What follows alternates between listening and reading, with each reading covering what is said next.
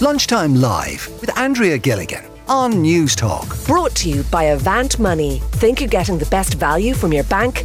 Think again. Now, from dry skin to the best sun creams, we're putting your skin related questions to today's expert, which is the uh, owner of the Skin Nerd, Jennifer Rock. Jennifer, good afternoon. Hello, how are you? I'm not bad. Well, I'm I'm I'm back from a week's holidays, and I've um you know that kind of dry skin feeling that you get. What do you recommend? Dry, do you know what I think? Because you're in heat and you're perhaps having hot showers, it tends to take a lot of the natural oils from the skin. So it's all about inside out always. So looking at the diet to make sure that you're really getting the essential fatty acids in there to essentially it, it's like the skin's internal moisturizer. It's like a lubricant internally.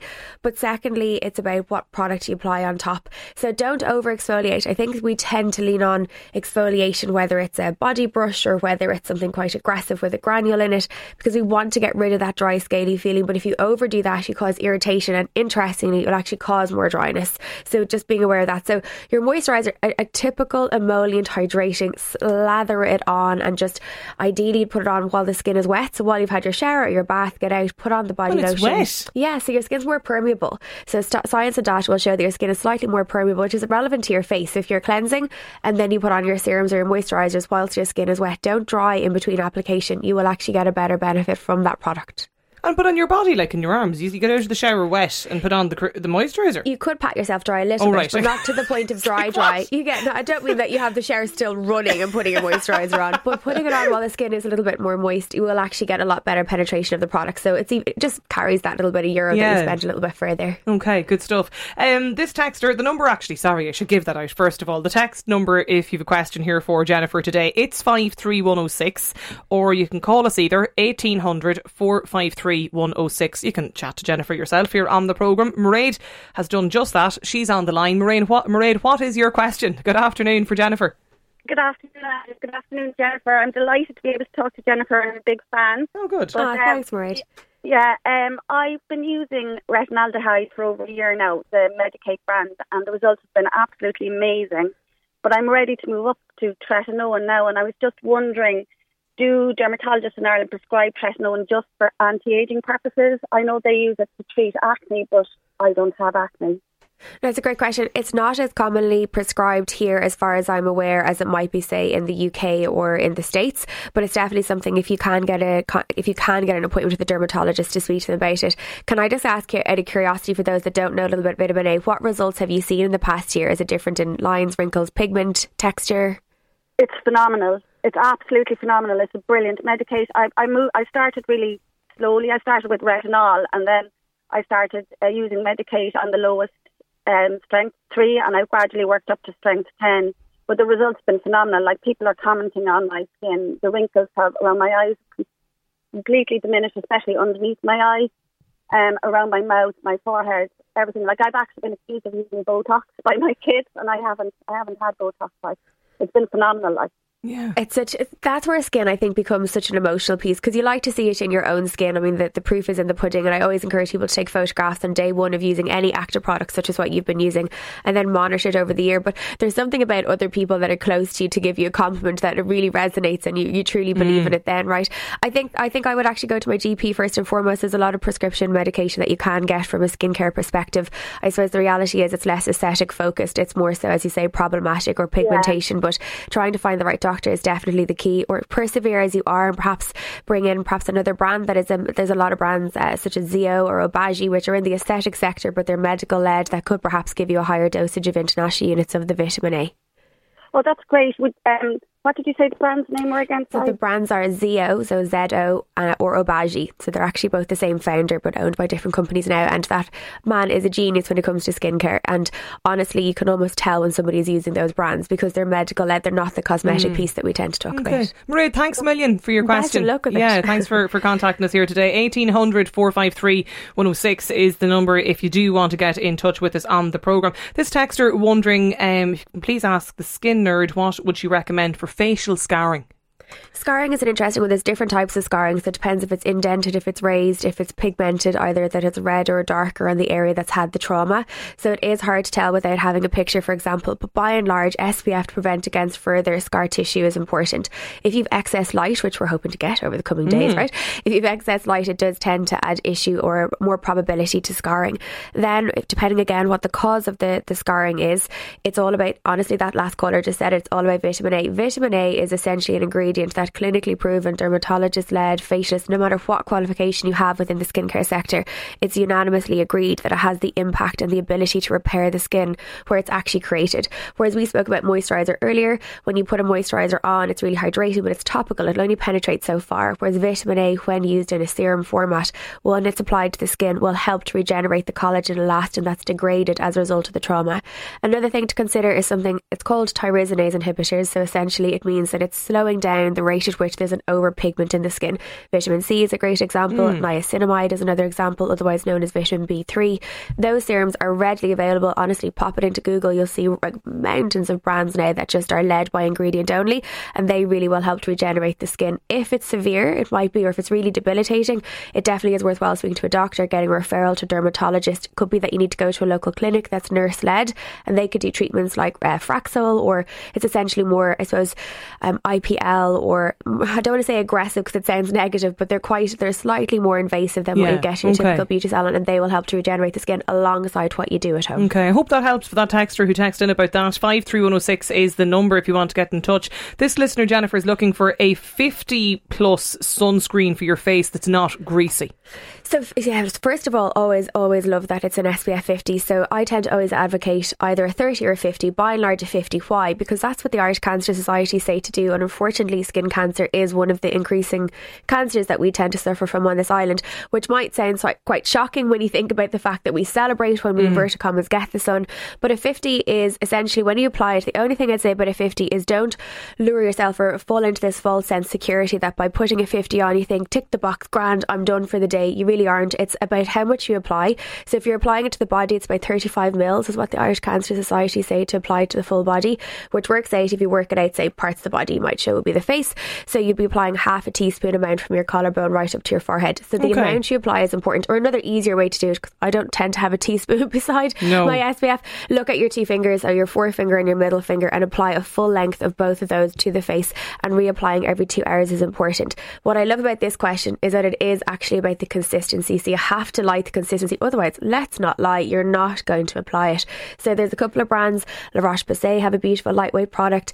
Avène is another affordable pharmacy brand, if I may say our own skin Yeah, ingredients. yeah, yeah. It's a beautiful shield, has a nice peachy tint to it. So it really is about finding an SPF that you enjoy and honestly going It's into hard- pharmacy and try trial it on Yeah. the back of the hand, see how it looks and see how you find it. How long should you leave the face um, sunscreen on your face before you apply makeup? Great question. So really, again, back to the point of how much you apply and wh- how you apply it is quite important. So patting it on rather than rubbing it in and let it soak in before you might, if you're a makeup wearer, go on to put any other product on.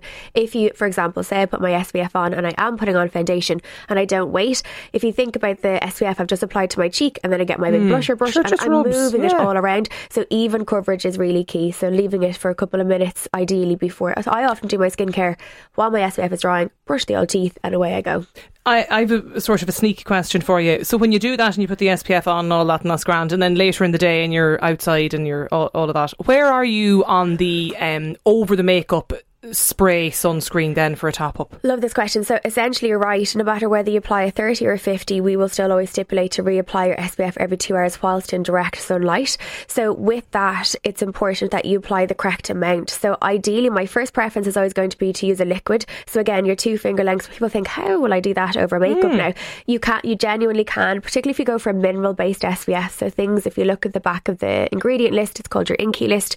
Titanium dioxide, zinc oxide, essentially they're minerals. So when you put those onto the skin, it, your skin almost sees it and recognizes it. If there's makeup on, it'll just sit into it, which is perfection.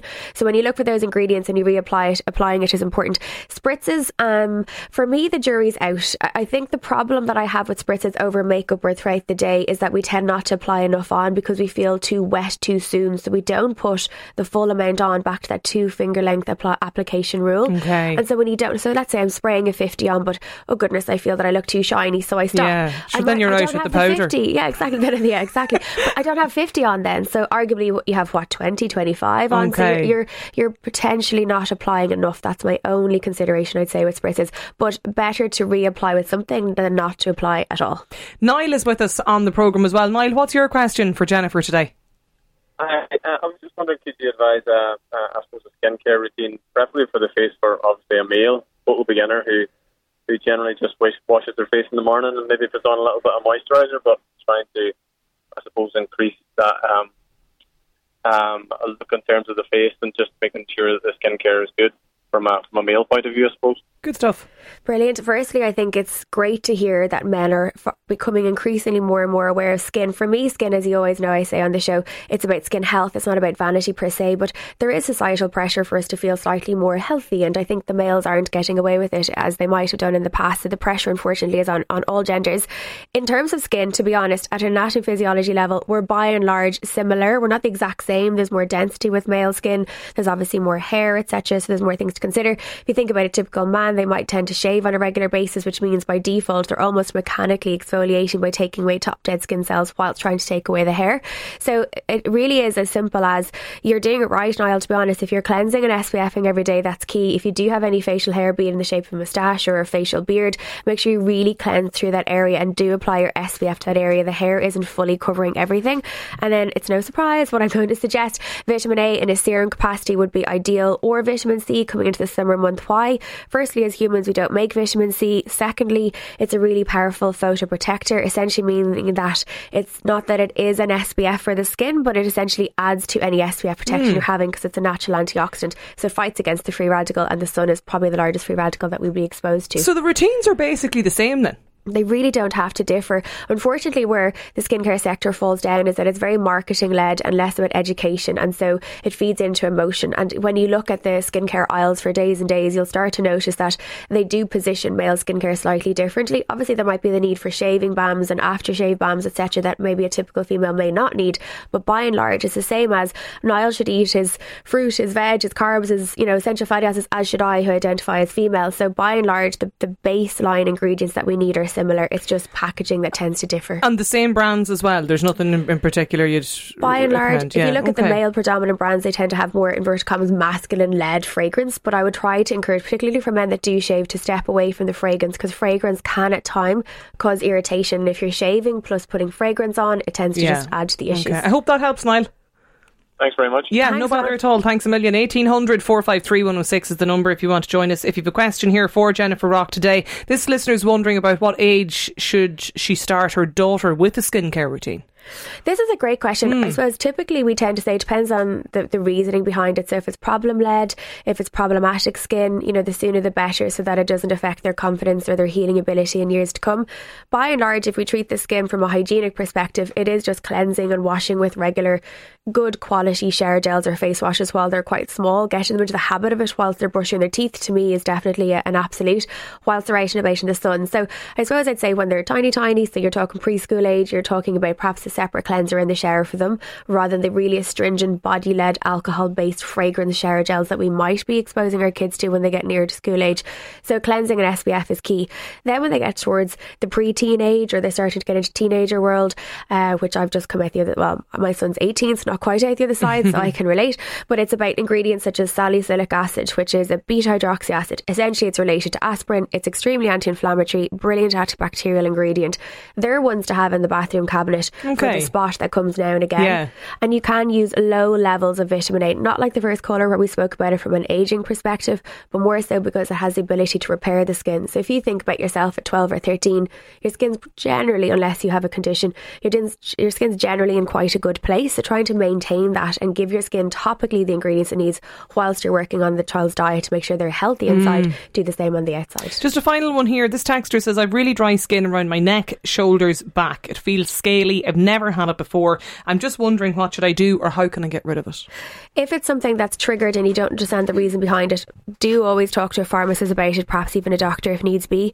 But body brushing is a, I'm not a huge fan of what we call mechanical exfoliation, essentially when you'd use grits and scrubs, but body brushing is essentially something you get in your local pharmacy. It's quite a lot, it looks like a long toothbrush to be completely honest, and you brush in upwards motions always towards the heart to help the circulatory system, which really benefits skin. But it, it really does help to slough off any superficial dead skin cells. Don't go inverted commas at it. You don't want to be too aggressive and pummel the skin. And then back to what we said yeah. at the start, looking at the skin inside, essential fatty acids, hydrating ingredients internally. Sometimes, controversially, will actually help the skin more than any body lotion because you're really giving the skin the hydration it needs where it's been created rather than just the dead skin cells on the top. One final one. I'm a woman in my mid 30s. I've no major skin issues. Would you re- could you please recommend as three must-haves in the skin regime for after cleansing? Priorities are preventing aging and keeping a glow. So serum and SPF are my absolute go-tos. So within the serum realm, it would be the vitamin A, the vitamin Bs, the vitamin Cs. So it's literally the, the first three letters of the alphabet. Excuse me. If you can find those in, in a serum or three different serums, once it's affordable for you and you can consistently apply it, do it.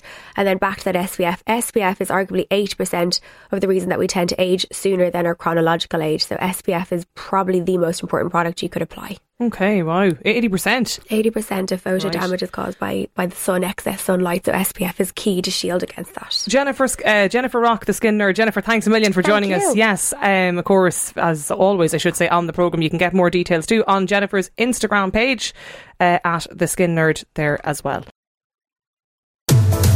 Lunchtime Live with Andrea Gilligan. Brought to you by Avant Money. Weekdays at midday on Newstalk.